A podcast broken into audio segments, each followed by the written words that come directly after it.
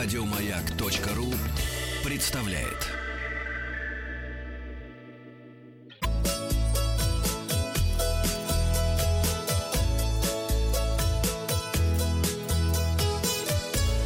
Роза ветров.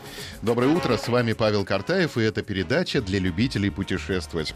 Вопрос от слушателя получили, где искать горящие путевки, чтобы было без обмана. Ну, давайте я вам порекомендую сервисы, которые проверены миллионами туристов, они помогают искать путевки по всем туроператорам. Это агрегаторы, ну, такие как Level Travel, Online Tours, Travelata, Mista Travel.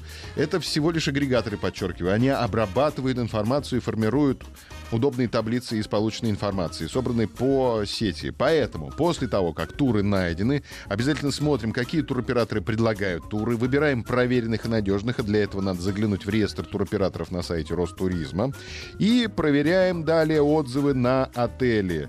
Зайдите на сайт отеля. Вообще, есть ли такой сайт? Проверьте сайт. В итоге остается у нас один-два варианта, из которых уже придется выбирать, что вашей душе угодно.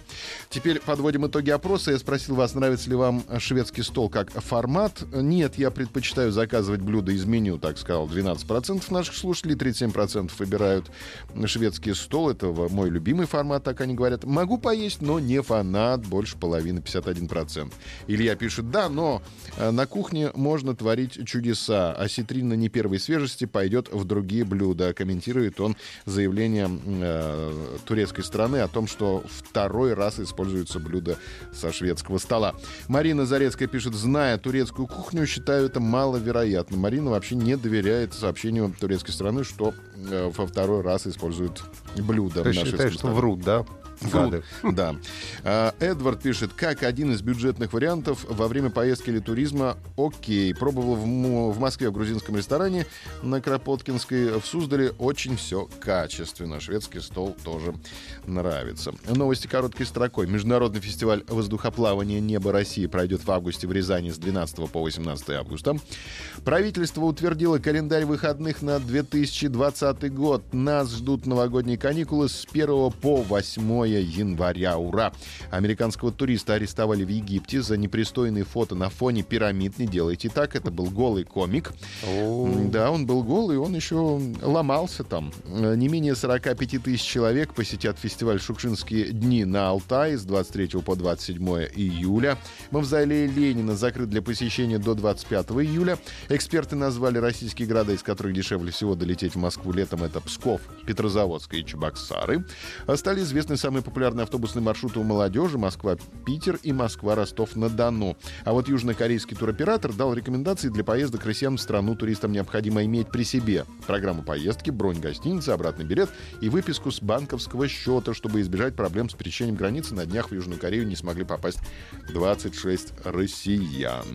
И новость, которую мы сегодня обсудим в нашей группе «Маяка ВКонтакте». Составлен портрет типичной пассажирки российского поезда. Садимся мы в поезд в Кисловодск отмечать юбилей «Маяку 85». Все в морщинах. И с нами присаживается жительница мегаполиса по имени Елена. Ее возраст 32 года. Женщину назвали Еленой, потому что это имя было самым популярным в 1987 году.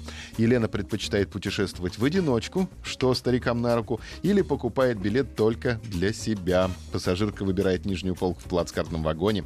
Женщина планирует поездку и покупает билеты за три недели до отъезда. Выезжает она из крупного города Москвы, Питера или Краснодара и проезжает в среднем 8 часов 698 километров.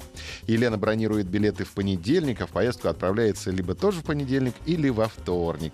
Мы хотим вас сегодня спросить, а какие попутчики обычно вам попадаются? Веселые, агрессивные, молчаливые, назойливые или что-то иное? Напишите нам в комментариях, почитаем их завтра. Результаты опроса тоже посмотрим завтра. И подписывайтесь на подкаст «Роза ветров». На сегодня у меня все.